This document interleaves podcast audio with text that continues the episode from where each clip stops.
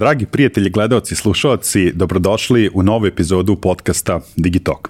Ja sam vaš domaćin, Vlada Kovač, a moj današnji gost i sagovornik biće Nebojša Krivokuća, kreativni direktor uh, agencije Komunis.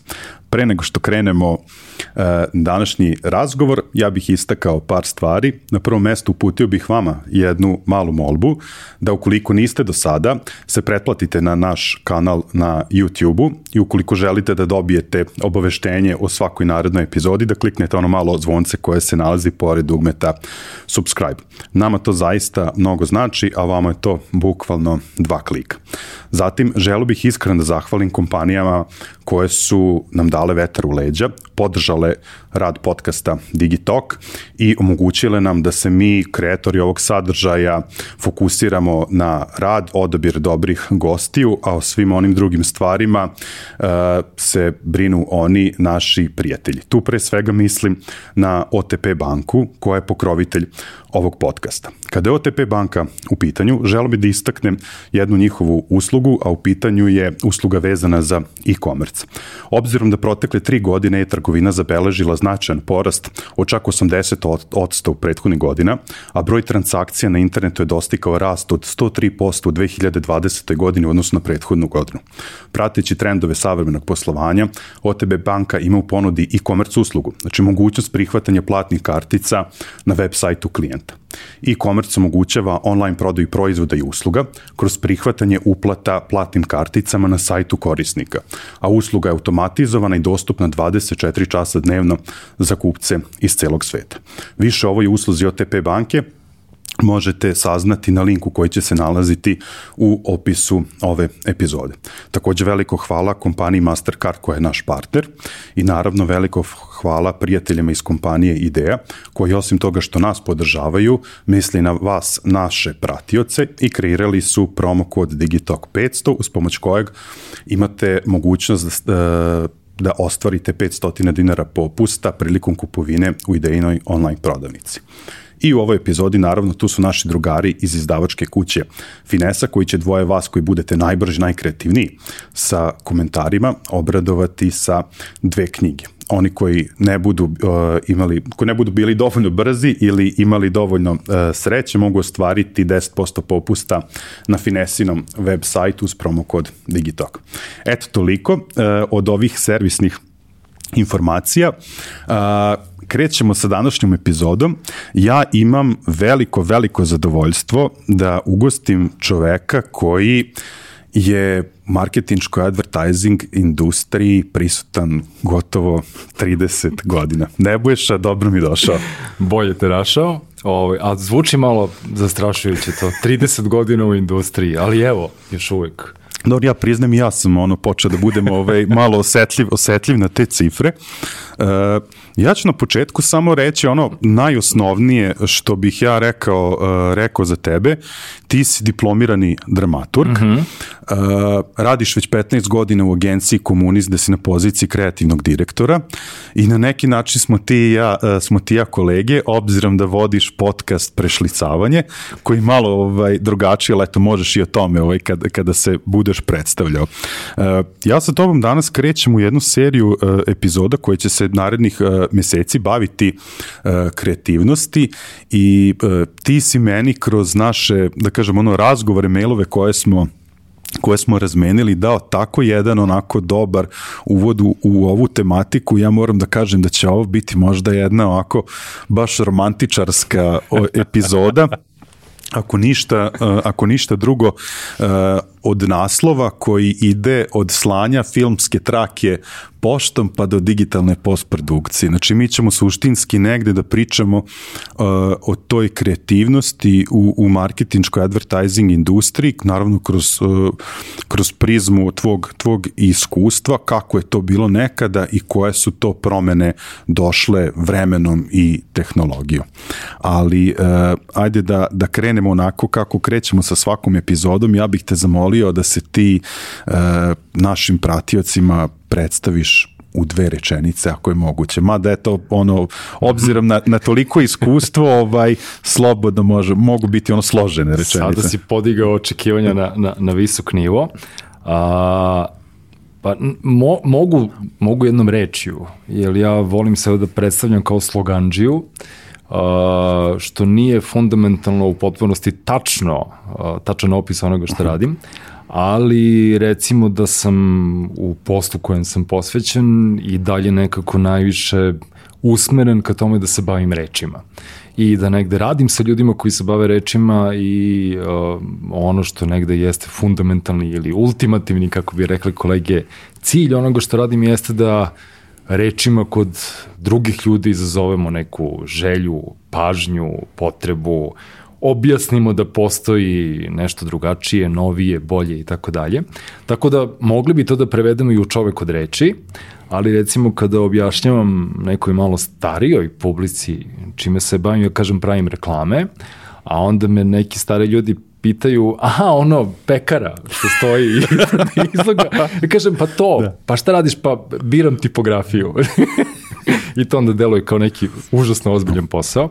Ali recimo da suština jeste, bavim se komunikacijama, odnosno a, bavim se plaćenom formom komunikacije, za razliku od možda nekih kolega, ja ne bežim od toga da a, ovaj posao negde ima za cilj i svrhu da što većem broju ljudi da na znanje da neki proizvod ili usluga postoje i da ih zainteresujemo za to. Ne pripadam onima koji veruju da mi nešto izazivamo nepostojeće potrebe, želje, da, da ljudi posegnu za novčanikom, ali mi, to jeste suština mm -hmm. mog posla, bavim se komunikacijama. Sjajno. Ovaj, uh, ja bih želao da počnemo razgovor uh, sa pričom kako je to bilo nekada. Ka, uh, A da, da ne zvučimo kao da, during the war. da, da, da, kao da ne zvučimo kao na dva mapetovca. Ono, da, da, da. Ovaj, uh, kako je to bilo nekada što se tiče, ajmo za početak organizacije posla, ima ta jedna zanimljiva stvar koju, uh, koju, si ti, koju si ti meni pisao kao uh, na početku, kao za početak koliko to vremena je nekada trebalo da taj neki predlog reklame dođe do klijenta, a, a kako to danas izgleda. Pa ajmo da kažemo ono što se mhm. tiče organizacije samog posla, ovaj, mislim, mi ćemo do kraja razgovora doći naravno Naravno da ne možemo da, da ovaj, obzirom da se i, i, i podcast ovaj, zove Digitalk, da se bavimo digitalnim tehnologijama, razgovor ćemo definitivno završiti ovaj, tehnologijom, ali prosto ljudima da damo taj neki, taj neki uvid kako se cela ova industrija razvijela kroz, mm -hmm, ovaj, kroz mm -hmm, godine mm -hmm. i koje su to promene ovaj, nastajale, nastajale vremenom. Ha, A, ok, tehnologija sada omogućava neke, neke stvari koje su ranije možda isle nešto teže, -hmm. ali bez obzira na to, hajde da kažemo da u vreme kada sam ja počinjao da, da, da se bavim ovim postom i u vreme kada sam napisao, snimio -hmm. i, i prodao prvu reklamu, a, s jedne strane sam proces odlučivanja i donošenja nekakvog finalnog, što bi rekli, aprovala mm od mhm. strane klijenta je bio nešto drugačiji. A, to jest, imao sam i klijente koji zapravo ono što je njihova buduća reklamna kampanja bi zapravo prvi put čuli kada bi to krenulo na emitovanje. Dakle, spot je gotov, sjajno je ispao, mi smo veoma zadovoljni, pratite radio program sutra od 10 sati i bit će u bloku reklama da. i to je Čućete šta smo mu radili. I sve je bilo okej, okay, apsolutno. I negde, uh, nije to samo moja sreća, neki još stariji kolege su meni pa, pak pričale da se to nekada dešavalo i sa TV spotovima, što znači veći budžet i veća odgovornost, veći broj ljudi uključeno sve to i takođe je bilo toga, uključite televizor, posle dnevnika u prvom bloku reklama vidjet ćete vaš novi spot.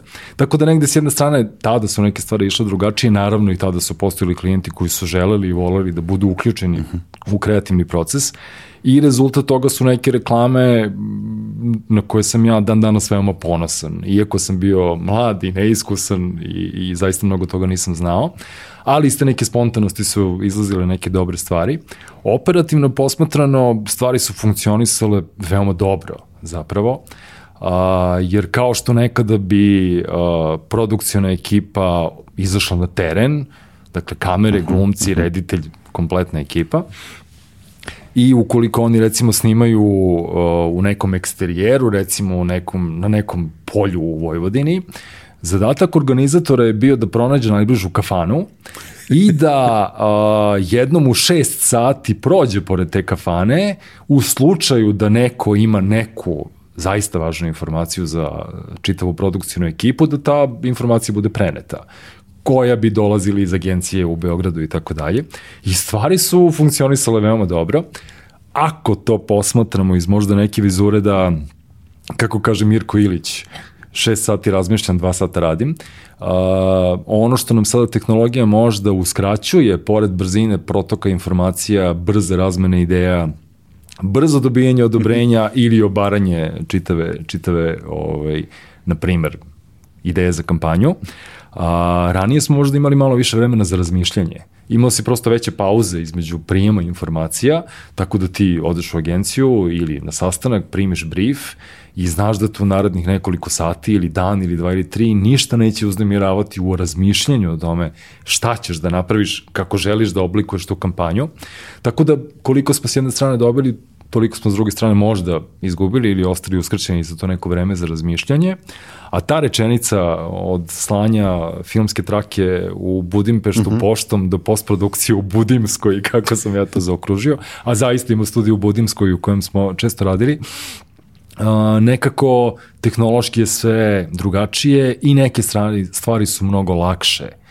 Ukoliko se dogodi neka greška na snimanju, a greške se dešavaju, sad ipak u postprodukciji neke stvari možeš da ispraviš, ne moraš da zakazuješ novi snimajući dan, ponovo čitavu ekipu vodiš na teren i tako dalje. A, na nekim stvarima možeš da utičeš time što ćeš lakšom, bržom montažom, kolor korekcijom, premontažom, taj deo posla sada funkcioniše mnogo lakše. Jer ti sada već negde i na setu imaš montažu, već imaš jasne obrise onoga da li to što radiš je dobro, kako ima dinamiku, da li nedostaje neki kadar, ja trenutno najviše pričam o TV produkciji, odnosno da, da, da. produkciji reklamu u toliko što mi je negde možda i najbliža. Tako da negde sve ima svoje i dobre i loše strane, ali kažem negde i pre 30 godina i uh, Uh, čuvena izborna kampanja za DOS je organizovana i sprovedena u vreme kada nisu baš svi imali mobilne telefone već samo vođe timova. Da, da, I stvari da, da, da. su funkcionisale i sve je bilo okej. Okay. E sad, do, u tom produkcijnom smislu, definitivno kroz vreme ovaj i nove tehnologije što ti kažeš ono imaš neke nove mogućnosti da se nešto ispravi u trenutku ili za jako za jako kratko vremena i tu je možda ta neka kao pozitivna promena. Ali ovo me interesuje što si rekao uh, da je nekada taj ceo kreativni proces nastajanja, uh, nastajanja ideje, da je tu postojalo više vremena, sada to vremena ne postoji, mislim, nema. prosto nema. Ovaj, nalazimo se u toj nekoj eri hiperprodukcije sadržaja.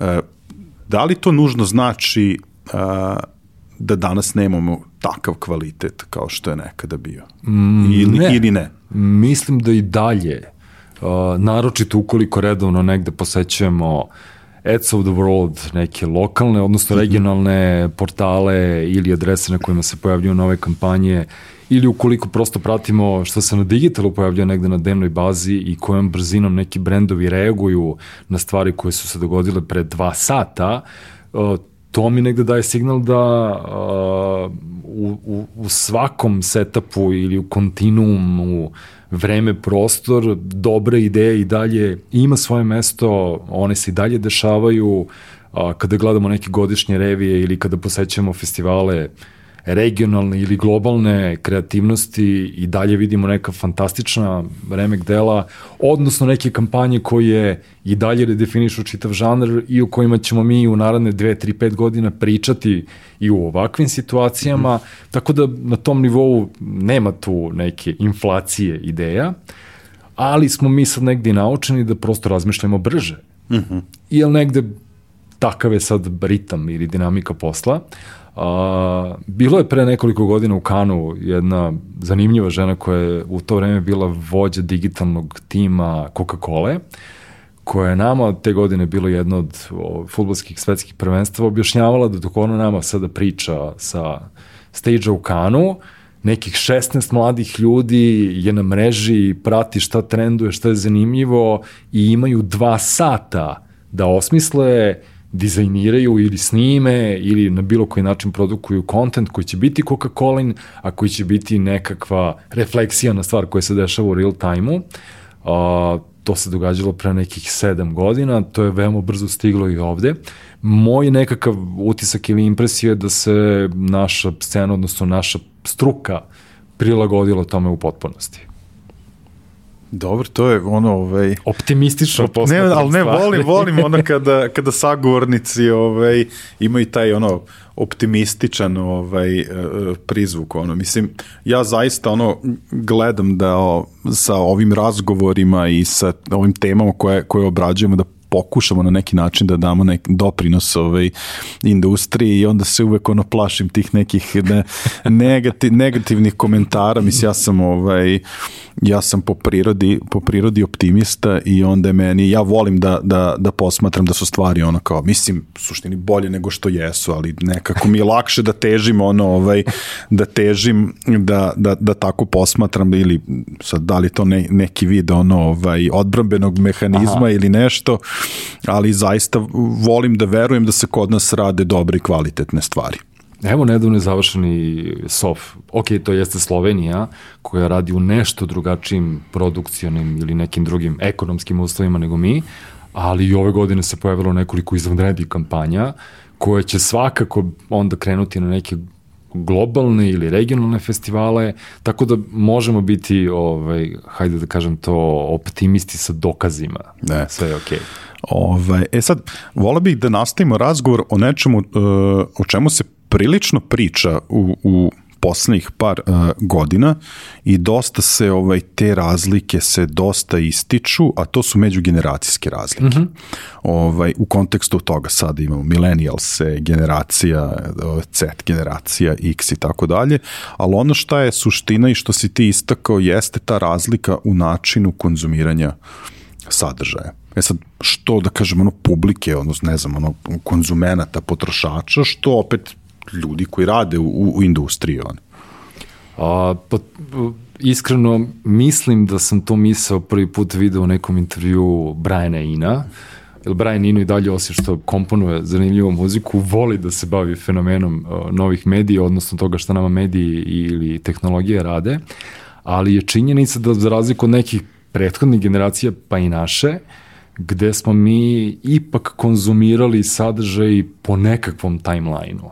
Kad kažem po nekakvom timelineu, dakle, osim što sadržaja je bilo manje i osim što je on imao veoma jasno mesto, dakle, crtani film je od 19.15 i ti znaš da je tada, A, imali I u 7 i 10 ujutru, izvini, ili to? 7 i 10 ujutru, ali prosto dakle imali smo nekakav referentni sistem šta dolazi iz koje epohe, a, da li je to nešto što je veoma novo i nekako smo više na srpskom rečeno frejmovali te stvari koje konzumiramo.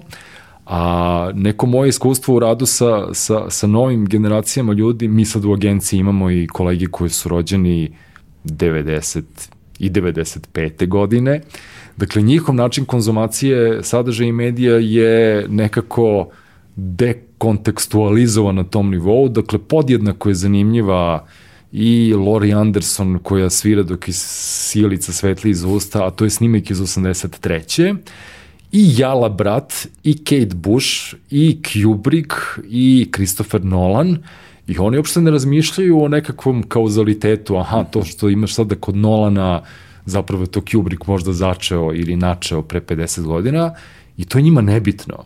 A, meni kao čoveku koji je nekako 40 i nešto godina a, treniran da povezujem stvari, da im nalazim kontekste, da vidim šta proističe iz čega, to u početku bilo pomalo iznenađujuće, a onda sam shvatio da je to istovremeno za mene opterećujuće, jer ja u svemu tražim nekakvu skrivenu nit, dok oni prosto to vrlo jednostavno sortiraju ovo je kvalitetno i zanimljivo mi je i vodi me ka nečemu dalje, ovo mi nije kvalitetno i apsolutno me ne zanima. Da li je to nekakav užasno bitan mislilac iz ili teoretičar advertisinga, da li je Lori Anderson ili je Kate Bush, nebitno, dobro mi je, nije mi dobro, like, dislike, tačka. Na tom nivou mislim da se tu dogodila jedna, jedna značajna promjena. Sa druge strane, takav način konzumacije medija gde mi mešamo različite stilove i žanrove i, i bivamo veoma eklektični, da i nekakve drugačije, odnosno nekakve nove rezultate u kreativnom razmišljanju. A ako se setimo da je najjednostavnija definicija ideje da je ideja novi spoj poznatih elemenata ili nova kombinacija starih stvari, a, nekako iz glava tih ljudi, te nove generacije, izlaze neki spojevi koji su veoma interesantni ili intrigantni, neočekivani i na tom nivou uh, iz nekakve pozicije kreativnog direktora ja uživam u tome. Zato što prosto vidim kako se povezuju neke stvari koje meni nikad ne bi palo na pamet da se povezuju. Ali pošto moj posao nije da ovaj, budem najkreativniji i da imam najbolje ideje, nego da prepoznam ideju i da pomognem da ona negde poraste, na tom nivou mislim da je negde veoma zabavno raditi u tom nekakvom transgeneracijskom okruženju u kojem zaista se dešavaju neke zanimljive kreativne oluje. I ovo je meni fenomenalno rečeno. Ova, e sad, ali moram sad da ti postavim jedno pitanje, sad si nešto ovaj, rekao, je sad mene zanima, ovaj, a, a ovo bih pre svega voleo da, da kažeš zbog mladih ljudi koji, koji nas slušaju, a ima ih dosta, to znam zato što ono, ovaj, to je, ajde neki ono fenomen, ovaj, a, prevashodno mi mladi ljudi pišu. Znači oni koji Aha. su na početku karijera, znači oni se usuđuju u kontekstu ne da, da, da pišu direktno na mail i da ulaze sa mnom u neke diskusije, ovaj, komentare, sugestije, ovaj, pohvale, ovaj, uh, malo pre si rekao šta je tvoj posao kao kreativnog direktora. Šta, šta je zapravo posao ovaj kreativnog direktora u, u, u agenciji ono kao u Srbiji? Mislim, sad ja tebe to mm -hmm. pitam, ti se me tu sad trigerovo, a opet kažem... Dakle, ti, ja sam kriv. da, pa da, da ovaj, al, um, obzirom na tvoje ono iskustvo, znači ti zaista imaš autoritet ono, ovaj, u, u, u industriji, mislim, to je jedan od razloga zašto si mi prvi sagovornik okay, okay, na ovu okay. temu, a nema da ti bude neprijatno, ono, ovaj, ali volao bi eto to da, da kažeš, ono, prosto, šta jedan, šta jedan kreativni direktor radi u agenciji? A, pa, ja negde za početak pripadam ljudima koji uh, ne vole da nešto mistifikuju sa taj posao, odnosno nema razloga da se sad sakrivamo iza nekih, ne znam kako, pompeznih reči. Uh, suštinski kreativni direktor može da bude zavisi različite kolege na različite načine hendluju ovaj, taj teret, ali možete ga posmatrati kao dirigenta ali ne dirigenta samo iz vizure nekoga ko komanduje čitavim orkestrom, već osobe koja takođe osluškuje da li je možda druga violina preterala ili je timpanista ostao u bifeu sa uh, čelistom. Dakle, prosto i ta uloga dirigenta može da se dvojako posmatra. Uh, on može da bude i morao bi da bude trener, odnosno da prepozna gde i za koje ili kakve vrste kampanja ili kreativne izvedbe, da li je sjajan u konceptualnom razmišljanju ili je sjajan u copywritingu na nivou mhm. baratanja reči, dakle da pronađe pravo mesto toj osobi u timu i to je zapravo najteži deo čitavog posla, naročito kada imaš tri genijalna špica, pa čekaj stani, kao, gde ćemo koga da rasporedimo i na koju kampanju. Uh, A, suštinski, naravno da ja volim da doprinesem nekom idejom i da stavim na sto, barem uz rečenicu, ok, ako ništa ne smislite, ovo imate na stolu kao backup, da se osjećate mhm. udobnije, da nije drama. Ali suštinski, dakle, ne bi trebalo da se bavim nekakvom genezom one neke ideje, već da slušam ljude, prepoznajem uh, šta negde obećava i liči da može da izraste u veliku kampanju, u veliku ideju i da negde pomognem ljudima da uz što manje mog direktnog upliva sam nekako tu ideju dovede do kraja. A, jedan od slogana koji recimo komunis, hajde da kažem, poznat ili prepoznat u poslednjih, sada već ima gotovo 15 godina, u sve se meša, se recimo dogodio za vreme jednog sastanka na kojem u jednom trenutku je tri para, odnosno šestoro ljudi pričalo svako za sebe, odnosno dobacivalo se nekim idejama, mogli bi ovo, mogli bi ovo, kako da izvuči, a kako bi bilo kad bi, i jedan od kolega je, pričajući sa, sa drugim kolegom, krenuo sa tim, aha, on se meša u slano, meša se u slatko, on se nešto sve meša i onda je nastavio dalje da priča, to je kampanja ta rečenica u sve se meša, od toga je nekako sve procvetalo. Tako da negde mora i da sluša strašno pažljivo. I, i, i ja u agenciji ne pričam ovoliko koliko sada pričam sa tobom. Dakle, negde mora da sluša. i da negde pokušava da prepozna da li nešto izvodivo, koliko je izvodivo. Ja sticam okolnosti imam i accountsko iskustvo, da sam proveo neko vreme radići kao account i to sam radio za jedan globalni brend u Srbiji. I tad sam mnogo naučio o procesuiranju posla i da, da budem negde svestan da u odnosu na medijski plan, budžete, a, da li je na polju sneg ili je proleće, neke ideje pokušam da iznavigiram da budu izvodive, ali to su nas učili na fakultetu, kao ako počinjete scenariju sa u kišnoj noći 25 padobranaca sledeća na Sava centar, nadamo se kolege da znate da vi pledirate da radite veoma skup film. Ako ta scena je važna, pokušajte da je nekako osmislite jeftinije. Tako da to je suština posla. Mogu da kažem da žongliram na čamcu koji velikom brzinom ide kao obali, možemo se neke razne ovaj, metafore da koristimo, da radim kao, a, ne znam, kao oni propovednici koji su išli po Afrikama i Azijama i propovedali hrišćanstvo, odnosno bili veoma trpni na sve izazove sa kojima su se suočavali, ali suština je da slušam i da pomognem ljudima da neku inicijalnu ideju, ono, da od nje nastane cvet. To je to. Ja sad moram ti kažem koliko sam srećan što sam ti postavio ovo pitanje, ovaj, zato što pojma... Sad si i meni osvestio neke ne, stvari da ali pričamo. O, pojma nisam imao ovaj, da vi stojite iza slogana u sve sam ješ. I to mi je toliko... To je jedan od greatest hits, što bi rekli. I nedavno smo recimo radili jednu od novih epizoda te kampanje, ali dakle nekad se dogodi to da jedna rečenica bude ta varnica iz koje nastani dugogodišnja saradnja sa nekim klijentom nekad se dogodi da razmišljaš tri meseca o nečemu i da ne napraviš ništa ili napraviš nešto prosečno. Ovaj, znam i za kampanje koje su nastajale po godinu dana, ali nećemo da, da. sada ovaj, tužne ne, ne, priče. je, ne, ovo mi je super, super, nećemo, nećemo tužne priče. E, da se vratimo na, na međugeneracijske razlike, sad ćemo ovde opet imati neki ovaj, osvrt na ovo što ćeš reći, jer mi se svidelo, jer si ti sam to ovaj, primetio, da e, kada pričamo o međugeneracijskim razlikama, da onda sada tu dolazi i do tog drugačijeg pristupa u edukaciji. Uh, u kontekstu toga, e sad, jako mi je, jako mi je drago što si ovaj, pomenuo ovaj druge kolege, znači da sad imamo pojavu tih uskih specijalizacija, mm -hmm, pogotovo mm -hmm. sada kada je u pitanju ovaj ta produkcija u toj visokoj tehnologiji, da se tu ljudi specijalizuju samo, ne znam, za video produkciju bez zvuka, pa posebno zvuk i sve to.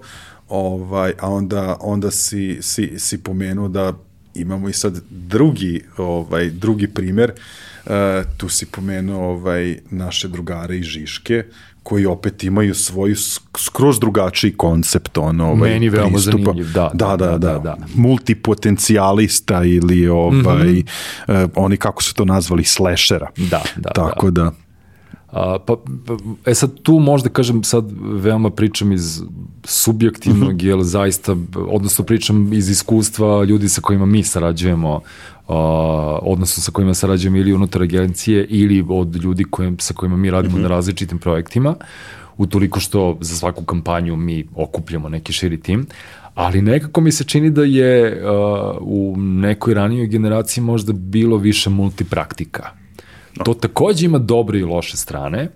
A, s jedne strane, sjajno je kad znaš da imaš odličnog art direktora koji je veoma vešt sa rečima, a zato što je završio mašinac umi da postavi mrežu u agenciji, to štedi agencijske da, da, da, da. Ovaj, budžete i smanjuje overhead ovaj, u procenama troškova i tako dalje. A sa druge strane, sjajno je kad taj art direktor ima vremena da se bavi samo art direkcijom i ničim više, zato što će o tome postajati bolji. Ali nekako, Uh, suština jeste da oglašavanje ili, ili advertising, ja volim to reći oglašavanje, ipak jeste multidisciplinarna stvar.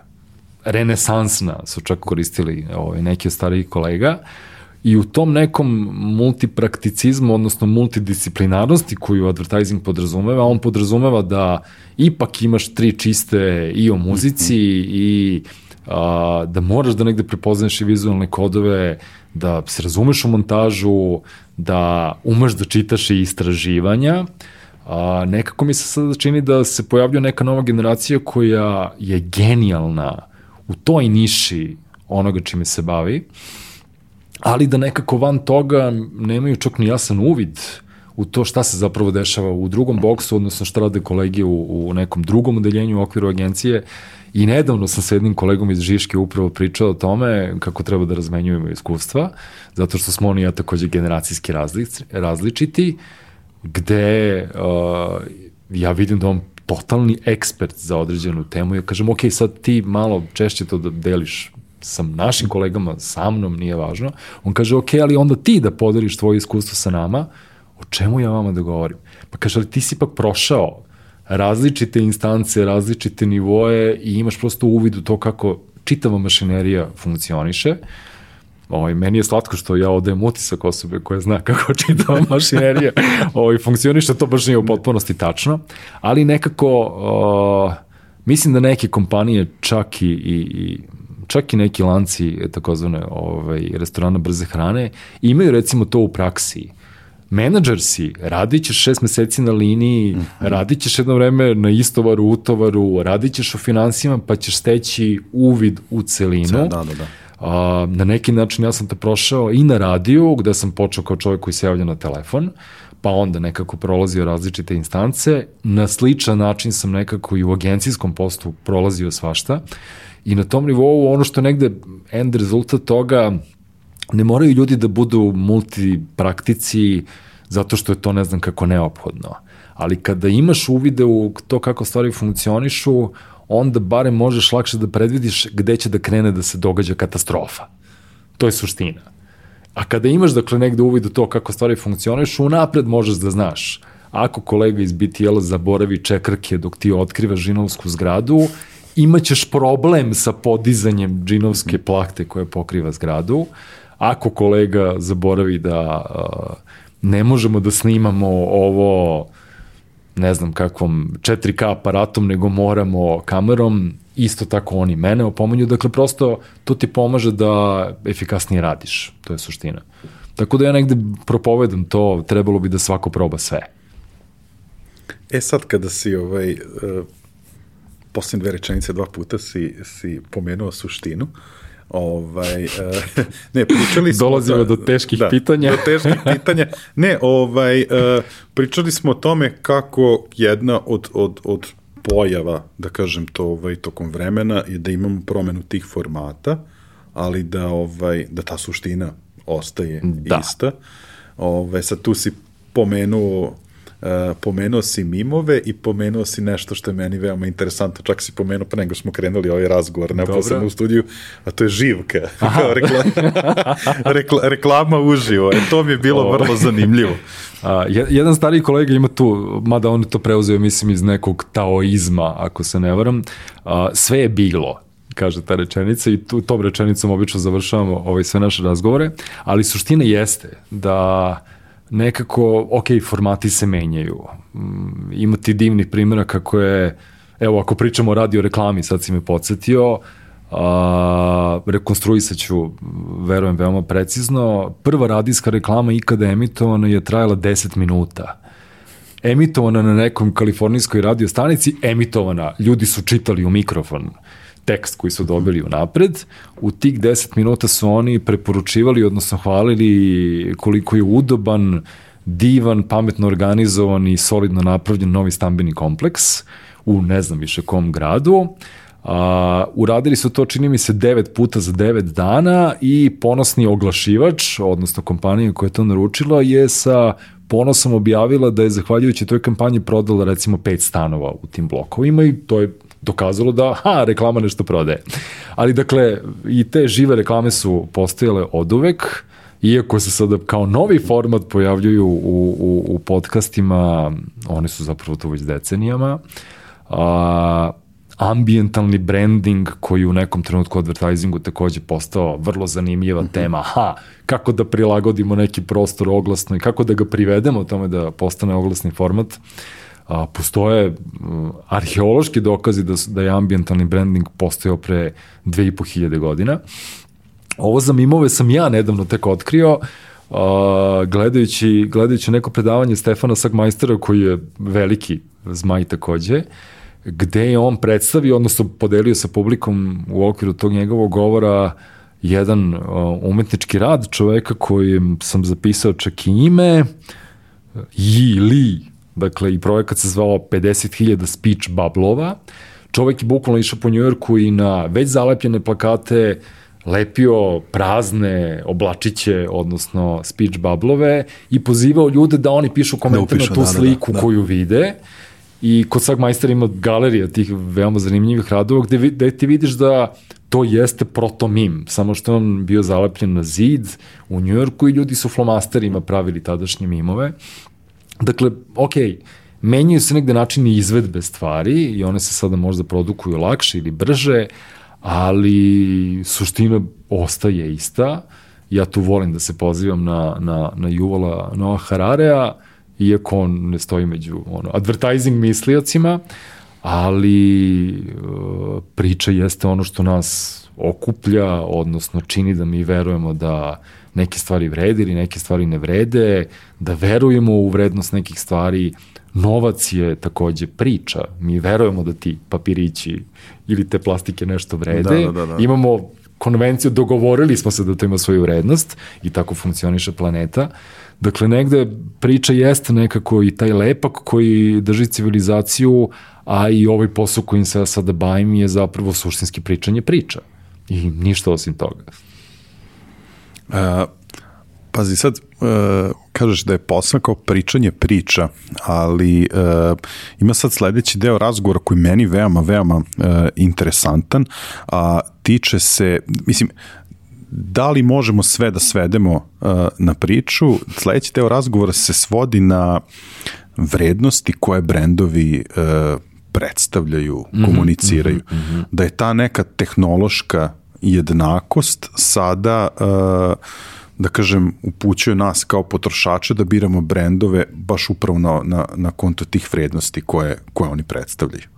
I ti si tu čak i, ti si tu čak i predstavio neka tri, e, sad da li je princip ili tri vrste vrednosti, tri je, je li tako? Da, uh, bit ću veoma iskren, uh, to sam izmislio dok sam se pripremao za ovaj razgovor. Pazi, možda odnosno, ćemo sad otkrijemo ono kao neku, neku teoremu marketinšku, teoriju, da, da, da. Ovaj, odnosno teoremu, ali negde ne, pošto su tvoje pitanja negde takođe, odnosno navigacija za pripremu meni pomogla da, da ja negde osvestim neke stvari. Uh, u to tri je stalo taj nekakav estetski, etički emotivni Emotivni, da. princip da.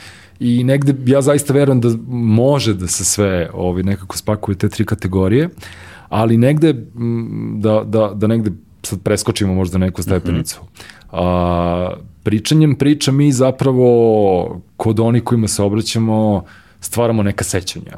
Odnosno, mm -hmm izazivamo negde različitim slikama određene emocije, prvenstveno koje ljudi onda počinju da osjećaju ili ne osjećaju prema brendu. A, kako se nekako menja i, i, i medijska slika i čitava planeta i razvoj interneta i različite kanala komunikacije a, i brendovima i ljudima je sada zapravo nekako dato u zadatak da uh, se dovijaju da na razne načine izazivaju negde i pažnju i, i probude emocije i pozovu ljude da postignu za novčanikom, ali sada to više nije samo hej, napravili smo reklamu sa veoma zadovoljnom porodicom koja sa uživanjem konzumira naš brend i to je dovoljno. A, mi konačno sada već imamo u rukama ili pred sobom dve veoma važne stvari Jedna je da nam je od kad se pojavio Weba 2.0 mi možemo da odgovorimo brendu, uh mhm. -huh. hej, ne slažemo se, hej, ovo vam je sjajno, a, što negde je već počelo da redefiniše i, i način komunikacije brendova i kompanija sa, sa, sa konzumentima. A, sa druge strane, mi smo počeli onda zagledamo i da li je to što se u oglasnim kampanjama uh mhm. -huh Uh, zabavnim objavama na mhm. TikToku, Instagramu, gde god, da li to je zaista, u, što bi rekli, u sazvučju sa istinom? Da li ta kompanija zaista odgovorno postoje, da li maltretira ljude, da li uništava prirodu, sve to su nam sada postale važne teme i a, ja sada nemam egzaktan broj koliko ljudi se odlučuje i na osnovu tih parametara ali sam siguran da i imamo čak i te neke primere iz novije, iz novije istorije šta se sa nekim brendovima dešavalo. Kada, kada publika uoči da brend jedno radi, drugo misli, a treće Komunicira priča. Komunicira jedne vrednosti, a da. Onda dolazi do nekih kratkih spojeva koji se vide na berzi, najkraće rečeno. A, to su nekada nehotični ili odlično odglumljeni momenti, kao što je sada imao Ronaldo za vreme prvenstva ne ta flašica, ovo flašica. Da, da. I sutra na berzi vidiš kako se stvari menjaju i nema kreativne kampanje koja može da a, na bilo koji način a, glumi kao nekakav buffer ili da demfuje to što je on uradio. Ali mi negde takođe iz druge strane znamo već za neke brendove koji su se godinama gradili zapravo na, na tragu nekakvog odgovornog ponašanja ili ispunjenja obećanja koje su dali publici na početku svog postojanja. Meni i dalje Tom's Shoes, divan primer, jer čovjek je prosto rekao za svaki par kupljenih cipela mi ćemo pokloniti jedan par cipela nekome kome one trebaju i to je to. I od toga da ljudi veruju da kupovinom cipela čine istovremeno i dobro delo, odnosno čine da neka druga deca ne budu bosa. On je na tome negde izradio čitav brend i to će savršeno funkcionisati dokle god uh, ne daj Bože ga uhvate u tome da on Tako. to ne radi. E, imali smo primer, e, baš u epizodi e, koleginica tvoja, uh, Ljubica Vukčević uh mhm. -huh. iz, iz Direkta, ona je dala ovaj primer sa Nike-em, negativan primer, da su, da kažem, ono, promovisali uh, kako podržavaju žene u sportu i onda se i tako pojavila sportiskinja. Sportiskinja koja je ostala u drugom stanju koja je otkazan da, da ovaj da, da. ugovor. I uh, nema te agencije Viden and Kennedy koji najčešće radi sa Nike-om koji može da jednim spotom eliminiše taj problem. Uh, to je ne sa jedne strane to je sveobuhvatno posmatrano sjajno. Jer sad zaista negde, ako nešto propovedaš, onda da vidimo kako to i radiš. I mi negde, kako vreme odmiče, počinjemo sve više da verujemo delima određenih brendova ili kompanija. Uh, za vreme pripreme smo imali te neke primere, da, da sada ne navodimo sve, ali bio je veoma zanimljiv slučaj recimo sa tim projektom Boranka prošle godine u Hrvatskoj, uh mhm. -huh. gde savez izviđača u nekakvoj koaliciji sa različitim partnerima ljudima deli olovke koje možete da zasadite, da porastu neke nove šume. I da, ta ideja, hajde da sadimo šume koristeći olovke, je veoma bliska onome čime se oni bave. Jo, jeste, Ko, na vrhu kao kapsula neka vr, bila. Mislim, da, da, da, ideja je tehnološki zapravo jako laka za izvođenje da, da, da. i u Srbiji postoje neki proizvođači koji rade to isto. Dakle, sada, ako ti stvarno negde se zalažeš za to da a, su šume važne, dokaži mi to konkretnim delom, nemoj samo da mi mhm. pričaš o tome, ili nemoj samo jednom godišnje da pošalješ zaposlene da u nekoj radnoj suboti nešto imaju neki team building, to prosto više nije dovoljno. A, I to negde takođe mislim da redefiniše negde i ta nekakva i etička uh mhm. -huh. negde poimanje toga šta oglašavanje jeste, šta brendovi jesu, šta korporacije jesu. I ja negde dalje ostajem na toj strani toga da a, ako smo već u nekoj situaciji da u velikoj većini država sveta su brendovi zapravo moćniji nego države, imaju veće budžete, a, bolje organizovan tim i da sad ne nabrajam da, dalje. Da a, brendovi sada imaju priliku da urade neke dobre stvari. Oni koji to urade zaista dobro, oni će negde biti nagrađeni lojalnošću, kupovinom, jel ako se negde zagledamo i u neke, pa i najstarije knjige koje se bave komunikacijom i oglašavanjem, ukoliko te ljudi više vole, a bit će spremni više i da plate. A to onda nekako svima čini dobro. Ušte, ovo super rečeno. A, to ne znam od koga sam tu rečenicu upozajmio. Ja sam zapravo veliki kompilator, to je posao kreativnog direktora da kompilira stvari. ne, ne, pa mislim, pomenuo si jedna, jedna od stvari, baš ovaj, kada su u pitanju, uh, znači, prvo napomenuo si mi kada smo razgovarali, uh, znači, prosto nije više dovoljno da budeš ono neutralan, a i te vrednosti koje komuniciraš, znači moraju biti vrlo konkretni, moraš ih slediti jer sad tu imamo i taj fenomen cancel kulture. Publika je veoma postala, kako da kažem, a, brza u cancelovanju stvari. A, ima, evo, ima da i taj slučaj brenda Oatly koji je ovako dugo, dugo, dugo, dugo gradio nekakvu publiku i to je veganski proizvod, znači on već svojom suštinom se negde izdvaja i trebalo bi da bude neko ko zaista brine o tome šta radi i onda ih publika uhvati u tome da sarađuju sa kompanijom koja besomučno seče šume u Amazonu, cancel, gotovo. i onda je vjerojatno bolje da se preimenuješ, da ti ne Tako. ostanu mašine neiskorišćene, nego da nešto pokušavaš ili moraš da nađeš neki jako dobar i pametan način da kažeš izvini. I to se ne odnosi samo na brendove. Bio je recimo taj slučaj, ja ga volim kao neko ko navija za Liverpool, a, bilo je jako zanimljivo pratiti kako je marketing tim Liverpoola pripremao publiku za povratak Suareza na teren. Nakon što je napravio jedan od incidenata, izeo jednog od protivničkih igrača, time oštetio klub, to kako je spakao njegov comeback na teren, to je onako pokazna vežba, ovako se ljudima kaže izvini, nećemo nikad više. I to funkcioniše, jer publika nekako prepozna. Imamo ovaj slučaj sa Đokovićem od pre neko veče, publika je prepoznala emociju i mnoge stvari su u tom trenutku bile zaboravljene, to isto se dešava i sa brendovima. Nisu brendovi na tom nivou ništa specifični. Jasno. Ovaj, mislim, meni je taj fenomen cancel kulture onako baš, baš izuzetno, izuzetno zanimljiv, jer pokazuje e, koliko je kroz e, ceo taj neki period moć prešla faktički u ruke, u ruke potrošača.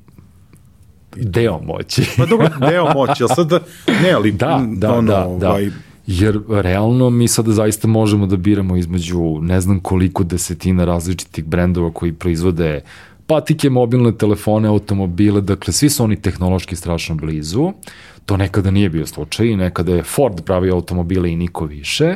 E sada se malo... imao si model te crna boja i to I je to je bilo mislim, to. da, I ti ne možeš da canceluješ tu kompaniju ako želiš da voziš automobil, sada možeš.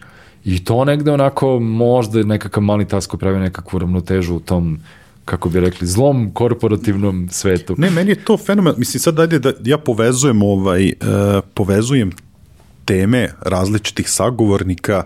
Uh, pričali smo u, u, nekoliko, uh, u nekoliko epizoda o digitalnoj transformaciji. Ne, tebe definitivno neću, neću mučiti tom, te, tom tematikom, ovaj, ali smo pričali sa, sa Momirom Đekićem gde se zaista ono kao vidi ta uh, ta promena, te, te industrijske revolucije kada si ti imao uh, fokus na tom proizvodu, na masovnoj proizvodnji i onda prosto, sad, sad ću dati ono ovaj, zaokret ka marketingu, Aha. gde je prosto bilo znaš, ono, sipanje tih ono, oglasnih poruka kao kantom, znaš, ono, gađaš potrošače ovaj, i koliko se sada, da kažem, sve to, sve to promenilo. To je i tu se vidi taj zaokret i u marketinškoj industriji, da je sada sve, ovaj, mislim, drugačije, ajde, od, od same industrije kako ti targetiraš, Apsolutno. do, do, ovaj, do samih brendova na koji način moraju da grade svoj brend uz koje vrednosti, jer postoji opasnost, ovaj, ne samo da neko neće da te, ono, neko, nekom da se ne sviđaš, nego prosto da se stvori pokret, da te neko bojkotuje. To mi je taj fenomen. Ili te ne vidi, ili bude potpuno ravnodušan prema da, tebi, što je možda čak i najgore. Jer ima negde ljudi koji namerno negde bi- biraju te kao outlaw brendove, kao sad ih niko ne voli, sad da ću ja da budem fan i tako dalje. Ali recimo ta neprimećenost je možda najveća kazna koja može da ti se, da ti se dogodi u, u savremenom dobu, ali je činjenica da, ok, promenila se industrija, odnosno način proizvodnje nekih stvari, pa sad imamo različiti spektar mobilnih telefona, ali negde u mnogome se to i taj razvoj tehnologije je stigao i u našu profesiju, uh -huh. odnosno struku ili zanat, zanat je možda najlepša reč, zato što i mi sada imamo neke drugačije alate kojima negde se pripremamo za neke stvari i možemo sada znam da verovatno ne malom broju ljudi ta čitava ideja neuromarketinga deluje malo creepy, Da. kao nije nam baš sve jedno, ali recimo čitanje Martina Lindstroma koji je negde možda prvi doneo u, u, u, i u ovde ovaj, čitavu tu ideologiju, ljudi sada možemo da vidimo kako ljudi zaista reaguju, ne šta kažu, nego što zapravo osjećaju i kada kreće oksitocin, a kada ne kreće nikakav endorfin, mi negde sada možemo da, pa hajde da kažemo, možda bolje predvidimo neke stvari. A, da se razumemo, sada teče već deveta, gotovo deseta godina kako je na emitovanju se pojavila prva reklama koja je merena uh -huh. neuromarketing alatima da bi montažeri, brend i, i, i reditelj znali koja scena leti napolje, gde treba da se muzika pojača, gde moramo da dodamo violinu u emolu i tako dalje. A, ja to ne smatram zastrašujućim, jer rezultat toga nije nikakvo mučenje, nikakva šteta. Tako znači, negde prosto mi sad učimo na novi način uz pomoć novih metoda a, kako možemo da izazovemo neku emociju ili kako možemo da privučemo pažnju. Sa druge strane, logika je da negde i konzument dobija nešto što je više tailor-made za njega i to je zapravo suština doba u kojem živimo. Ako već postoje tehnološke premise da se to napravi, napravi mi oglasni format, reklamu, mim, šta god, uh mhm. -huh. koje je zapravo znamenjeno samo meni i još nekom broju ljudi sa kojima ja delim iste te nekakve emotivne, etičke ili estetske ovaj, potrebe, želje ili, ili, ili svetonazore.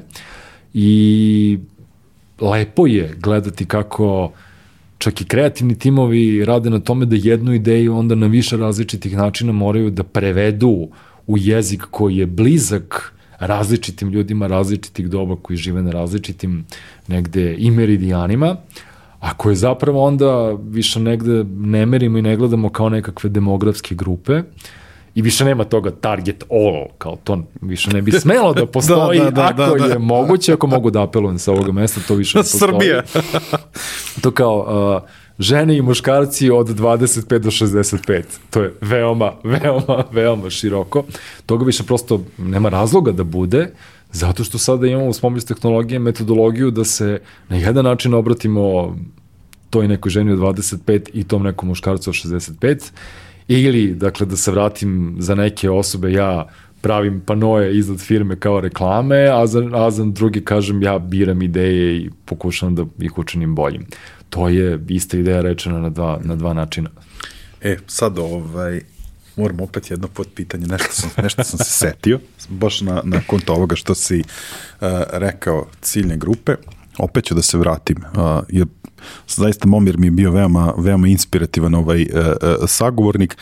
Uh, on je u, u delu izlaganja pazi opet, znači Momir je neko ko se ne bi, čovjek dolazi iz sveta IT-a, konsultant za digitalnu transformaciju, ali je pričao o tome, e, osvrnuli smo se na taj pristup prema e, prema korisnicima, mm -hmm, prema ljudima mm -hmm. kao konzumentima proizvoda i usluga i od, odnos, odnosno komuni, komunikaciji prema njima, da prosto klasične ciljne grupe, e, znači komunikacija kao sa klasičnim ciljnim grupama da prosto više nije poželja, nije moguće, nego da mi treba da nađemo neki arhetip našeg upravo. korisnika i da se onda njemu obraćamo upravo, i da upravo. prema njemu gradimo taj proizvod.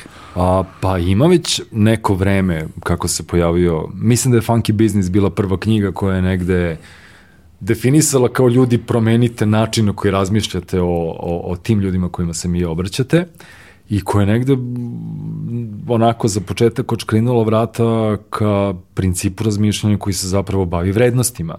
Jer ti kada ne možeš da ljude negde više uh, posmatraš kao nekakve frejmove godišta, gradova, mm -hmm. pola i tako dalje, onda shvataš zapravo da se ti obraćaš ljudima koje okupljaju slične vrednosti a ukoliko ih okupljuju slične vrednosti, onda oni mogu da budu zaista potpuno šarenolikih backgrounda mm -hmm. i kojima onda možeš da se obratiš na način koji će biti prijemčiv i ono, mom kolegi koji je 95. godište i meni, zato što mi delimo istu vrednost ljubavi prema lepo dizajniranim stvarima.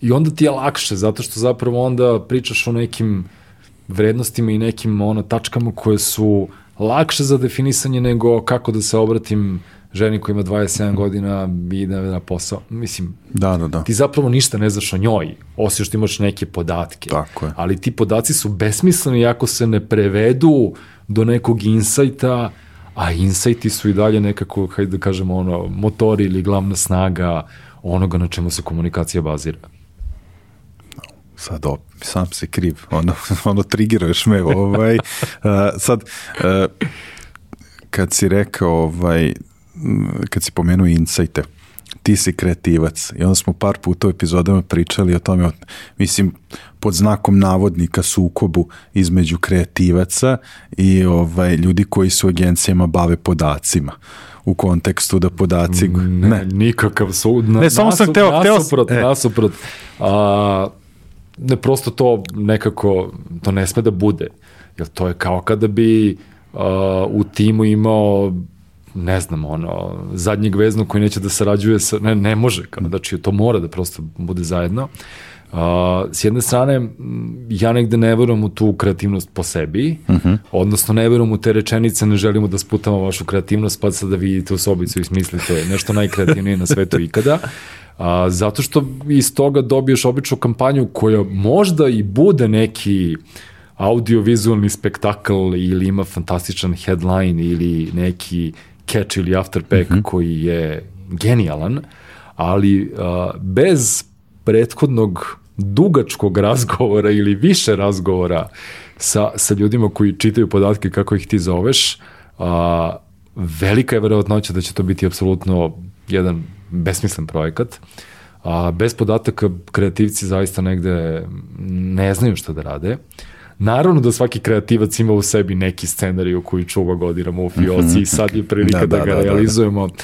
ali uh, to ne može da bude dugog veka trajanja.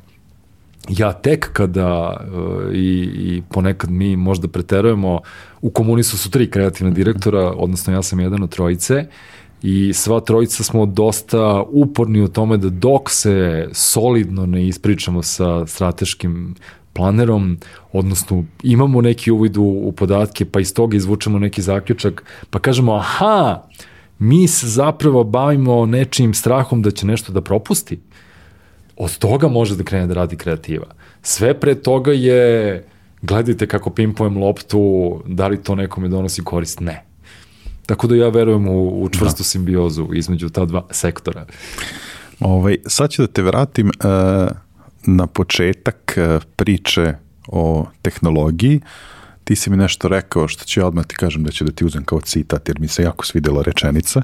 Tehnologija, da, ovaj, rekao si mi tehnologija je veoma moćan alat ne samo za izvedbu već i za kreiranje mm -hmm. te kreativi. To mi se jako svidelo i sad kako ulazimo u poslednji deo razgovora, rekao ajde da, da krećem prema zaključku, ali to mi se jako, ovaj, znači faktički, mislim, ta tehnologija, ajde i na početku smo rekli, neke stvari je olakšala, neke stvari je, je ubrzala, ali suštinski pomaže nam i u samom kreativnom procesu. Da, zato što ti, kako da kažem, uh, hajde da banalizujemo to, uh, imamo nove igračke u rukama. Dakle, i sa tim igračkama možemo da napravimo nešto novo. To je zapravo suština. Jer uh, tehnologija tebi sada omogućava da s jedne strane budeš da zapravo sprovodiš ideje u onom izvornom značenju te definicije, ponovit ću je, novi spoj poznatih elemenata. Hajde da navedem primere. Dakle, ja sam ok, nisam baš pao na kolena u sred agencije, ali sam bio wow kada sam ugledao City Light koji u sebi ima ćeliju koji vlasnicima pasa pomaže da a, saznaju da li je njihov pas slučajno od nečega oboleo i koju hranu može da konzumira zahvaljujući rezultatima iz te ćelije koja je ugrađena u City Light i koja radi jednu malu vrstu laboratorijske analize određenih tekućina. Parametara, da. Pa ne, ne, da, da, da, da. parametara. A, ili prosto, dakle, tehnologija ti omogućila da ti imaš jednu vrstu ono veterinara na ulici. I isto tako sam bio oduševljen uh, kada sam uh, ugledao da postoji tehnologija koja uh, čisti čađ iz vazduha, odnosno iz nekakve gradske atmosfere i uh, taj sakupljeni ugalj se mm. nakon toga komprimuje, od toga se pravi, to je kompresuje, od toga se prave dijamanti i pokušali smo to čak da izvedemo na, na, na, na, na ovom regionu mm -hmm. i to je recimo zanimljivo, ali pričat ćemo o tome ovaj, možda nekom drugom prilikom. A, tehnologija te dovede do nečega da ti pomisliš sad ćemo da napravimo billboard koji čisti vazduh i pravi male dijamante. Ok, ne moramo da pravimo dijamante, ajde bar da očistimo vazduh, ajde kao nismo Holandija. Uh, onda pošalješ upit na nekih 10 adresa ovaj, u regionu i od svih silnih velikih inovativnih tehnoloških giganata ti odgovori jedan divan tip iz jednog malog mesta na granici Hrvatske i Slovenije, koji onako poslao si kao hajde da vidimo možda mo... čuj možemo ovo napraviti. Devet iz Srbije mi nije čak reklo ni ne, mi ovo ne znamo sticam okolnosti, ja sam bio osoba koja je pisala mailove i pitala, jel sam jedini da. mogu da objasnim ljudima, kao znate, Billboard usisava pravi dijamant i tako dalje. Ali prosto, ova dva primera, ili taj Nivea bracelet koji je mamama govorio Mhm. koliko su daleko deca pobegla na plaži, a Nivea imala dobar insight da je mamama strašno važno da znaju gde su deca na plaži. Sve ti to govori dakle, da mi sad imamo taj neki set novih alata, igračaka, koje sad samo treba da povezujemo sa onome šta je ljudima fundamentalno važno. Ili što ih zabavlja, ili budi neku emociju. I mi nikada nismo imali širi spektar mogućnosti da pravimo razne šklopocije i povezujemo stvari na novi način, uvezujemo te male narukvice sa mobilnim telefonima preko RFID-a, konačno je sve moguće. I sad je vreme za dakle, jedan veliki vatromet da kreativnost eksplodira u punom svom potencijalu. Jeste. Ovaj, Ali? ali ovaj, ne, definitivno ti si sam ovaj, e, rekao da zaista danas tehnologija nam, ogu, nam omogućava da uradimo faktički bilo šta ali se i dalje svodi na ideju, znači neko to treba da, Apsolutno, da, da apsolutno. osmisli. Dakle, negde, uh, ne znam sa čime to da poradim, odnosno, pa evo možda i sa filmskom industrijom. Da, nikada nisu bile veće mogućnosti 3D filma, CGI postprodukcije, oživljavanje mrtvih glumaca, sve je moguće, ali ako je loš scenario, Tako je. ne vredi. Evo neka ovo bude metafora, Da, to je analogija za, za, za, ali to je to, to je isto. Uh, ajde da, da, zaključimo to sad kao sa, sa tehnologijom, ali ima ta jedna bitna stvar koja je meni isto jedna možda od ovaj, uh, najvećih uslovno rečeno ono dobiti ili kako da kažem dostignuća te tehnologije da smo mi dobili mogućnost da određene sadržaje delimo neverovatno neverovatno velikom uh, brzinom da imamo ono neverovatan broj tih novih kanala gde delimo mm -hmm. te sadržaje Ali opet, uh, da, nikad nije bilo lakše i brže, ali u vreme kad sam recimo počinjao da se da, da, da, da radim u, u, u ovaj zanat, onda je bila ta čuvena rečenica kao ništa nije bolje od reklame od usta do usta. Kao to, mm -hmm. ako to uspeš, ti si zakon. I neki brendovi dan danas su veoma uspešni, gotovo bez oglašavanja, ali opet se evo vraćamo na početak, dakle sada imamo nikad više mogućnosti da mi budemo nekakvi mali ili veliki mediji koji ljudima preporučuju određene sadržaje, pa to onda budu i kolači, i muzika, i patike, i svašta mm -hmm. nešto, ali to je opet zapravo, ok, više nije reklama od usta do usta, ali od klika do klika. Ali opet smo se negde vratili, odnosno, evo sad imamo jedan mali dokaz zatvorenog kruga, odnosno toga da bez jasne ideje, odnosno bez toga da je nešto kvalitetno, nema tehnologije koje ćete, koje ćete spasiti.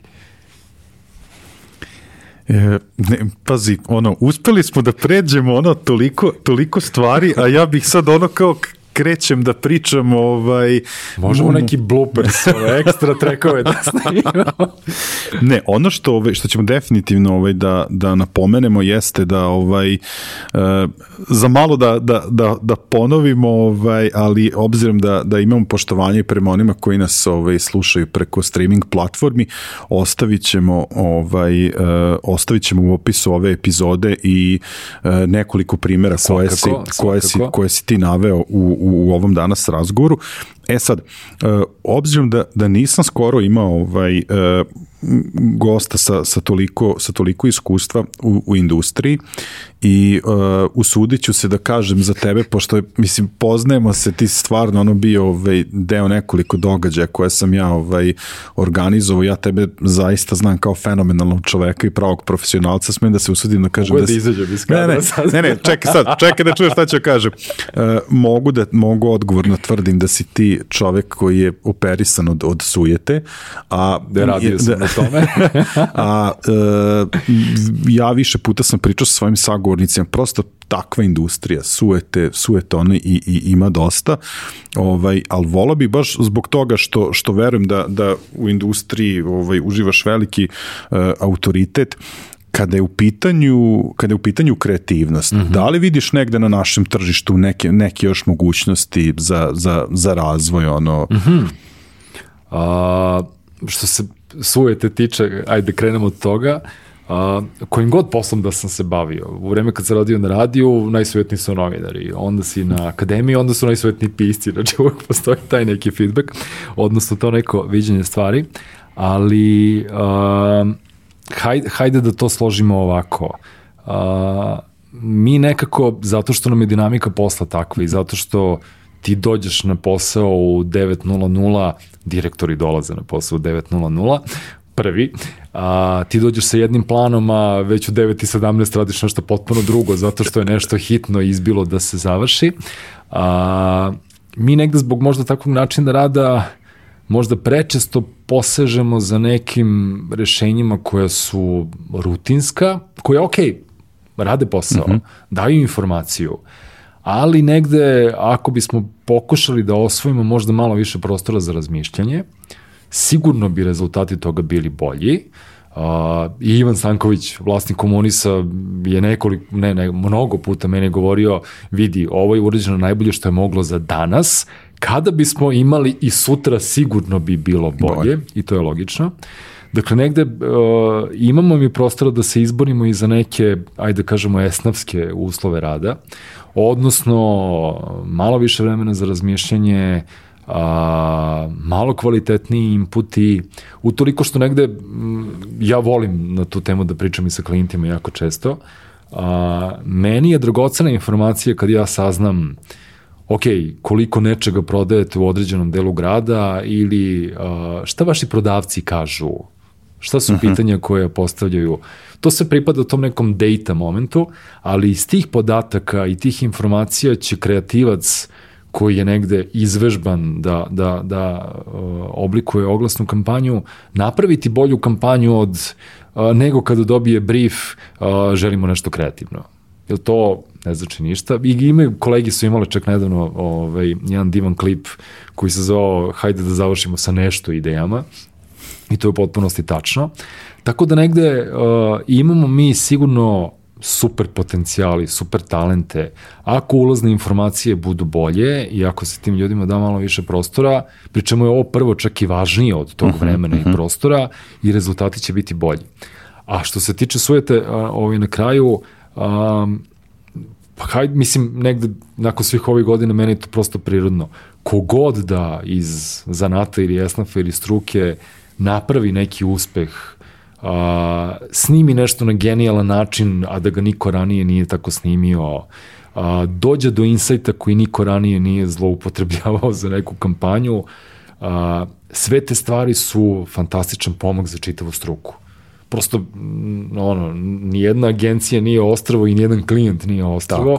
Jesmo svi nekako povezani I nije sad ovo da ja sad nešto pozivam na nekakav ono, hipi hrišćanski model saradnje, ne pričam o da. tome, ali prosto negde moramo da budemo svesni da a, kao što je propast svakog od nas pravi štetu čitavoj sceni, tako i uspeh svakog od nas redefiniše negde i čini tu scenu boljom i na tom negde nivou, dakle, tu je prosto, stvari su potpuno jasne, kao moramo zajedno i to je to.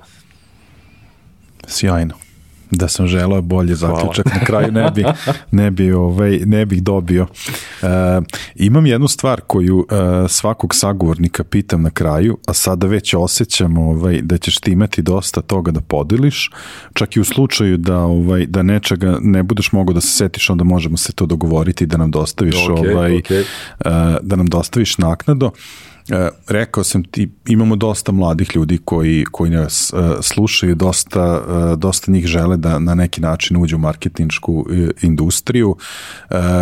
Ja ću započeti uh, odgovor, a tebi ću, tebi ću dati da nastaviš niz. Da li bih možda mogao da preporučiš uh, ljudima koji nas uh, slušaju, koji interesuje uh, tema što, da kažem, marketing, advertisinga, što mm -hmm, kreativnosti, mm -hmm, mm -hmm. da li knjige koje si, koje okay, si, koje okay. si pročitao da su ostavile ono utisak na tebe, da misliš da je važno da, da se pročitaju, koje portale, gde se informišeš, šta, šta pratiš od ovaj od ne znam, stranih sajtova, možda okay, čak i neke, okay, neke okay. agencije ja ću svakako preporučiti da, da ovaj oslušnu pr, tvoje prešlicavanje, tako da tvoj Za- podcast... Da mogu da slušaju muziku dok Ne, čitaju. ne, pazi, ali de, super izbor muzike, a opet je drugačije, ovaj, drugačije vrsta podcasta, tako da eto, da ne bude, ovaj, da tebi bude Hvala, neprijatno, hvala, eto, ja ću da dobro. preporučim, a ti, kažem ti, ovaj, vole ljudi te, mi stavljamo to sve posle, ono kao, to sam posebno tražili ljudi da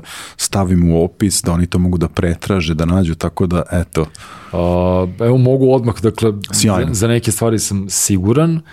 A, hajde da krenem od stvari koje se bave kreativnošću. A, postoji jedna sjajna knjiga u Beogradu, nažalost nema, ali može da se naruči i preko Amazona, na primer, a zove se The Copy Book. U toj knjizi je izabranih 12 ljudi, 12 ozbiljnih ljudi sa ozbiljnim kampanjama iza sebe, zapravo otkriva na neki način tajne zanata, odnosno pričaju kako su neke kampanje nastale, šta je stvar koja ih inspirisala za određenu kampanju, pa onda otkriješ da je jedan od naj uh, poznatijih slogana na planeti Zemlji Just Do It, zapravo jedna blaga variacija poslednjih reči čoveka koji je bio osuđen na smrt i to je izgovorio pre nego što je onaj čovek za električnom stolicom spustio switcher. Svašta sad zaštitajući takve knjige. Dakle, The Copybook negde je ono dobar primer da malo čitaš šta zanatlije kažu o tome. A, sa druge strane, pošto nije sve samo u slaganju ovaj, lepih reči i slika, a, Brand Sense Martina Lindstroma je meni recimo bila izuzetno važna knjiga zato što mi je osvestila da nije sve u kreativnosti, ima nešto i u razmišljanju, odnosno prosto u strateškom promišljanju toga kojim alatima se brend obraća, zašto je miris važan, zašto zvuk, kako možemo da dođemo do nekih stvari. I a, možda će biti, možda će biti, ajde da kažem, neobično, ali evo zašto da ne uzmemo, ako hoćemo da promišljamo o etičkim nekim principima, a, ok je pročitati rekla, reklamokratiju, Ta knjiga je formalno pravno naučna fantastika, ali u reklamokratiji, dakle, nakon čitanja te knjige osvestimo šta sve oglašavanje i komunikacije mogu da budu. Dakle, to nije stručna knjiga, ali je lekovita, pomaže. A, što se tiče negde onako svakodnevnog informisanja, mi smo i u agenciji uveli negde to i, i zato je prvih, prvih 4, 5, 6 mailova dnevno obično najzabavnije tog dana ili najšarenije. A, svakoga dana Ads of the World 10 minuta, 10 minuta. Za mesec dana ćete primetiti da već vladate nekom bazom znanja, trendova, gde se stvari kreću, šta negde postoje neki novi insajti koji su važni. I, i evo, zadržat ću se na, na, na, na toj adresi, zato što je World realno jedan od ono najboljih izvora svega onoga što je novo u, u, u oglašavanju ili u kreativnosti u svetu, a ostalo ćemo da potpišemo ispod klipa i sve će biti okej. Jo, sjajno. E, ovaj, u isto vreme koliko sam tebi zahvalan na sjajnom razgovoru, toliko sam, Takođe, toliko sam ponosan na samog sebe što sam tebe izabrao za prvog sagovornika ovaj, za, za, da kažem, niz epizoda o, o kreativnosti. Zaista si fenomenalan sagovornik. Hvala ti. Ja znam da si ti zaljubljenik ovaj, u, u, u, u muziku i ono, pričali smo o tome da je tvoje prešlicavanje, da je prevaskodno, da kažem, slušanje muzike, ali ako ikada budeš razmišljao da, da, da malo više pričaš u podcastu slobodno, znači ono baš ti, baš ti ide meni ovaj, ovo verovatno jedna, jedna od ovaj, najlakših epizoda koje sam uradio. Hvala baš si ti, veoma hvala- zahvalan, zahvalan Ovaj, sagovornik. Dobro, ja sam i na radiju učen da ja mogu da pričam 10 minuta sistemom slobodnih asocijacija, dakle to sam negde naučen da radim. Šalim se, hvala ti zaista na, na lepim rečima. A, vidi, negde na koncu svega možda za neku godinu, ima recimo u DDB-u, ovaj, mreže sa kojim smo mi sarađivali dugo, ima tip koji je kreativni direktor za muziku i čiji je posao da dobija koncepte, scenarije, nacrtane storyboardove i da razmišlja koja pesma bi mogla da ide uz određeni spot. A, njegove reči su da on u proseku presluša 800 pesama za svaku kampanju, dok ne izabere onu pravu.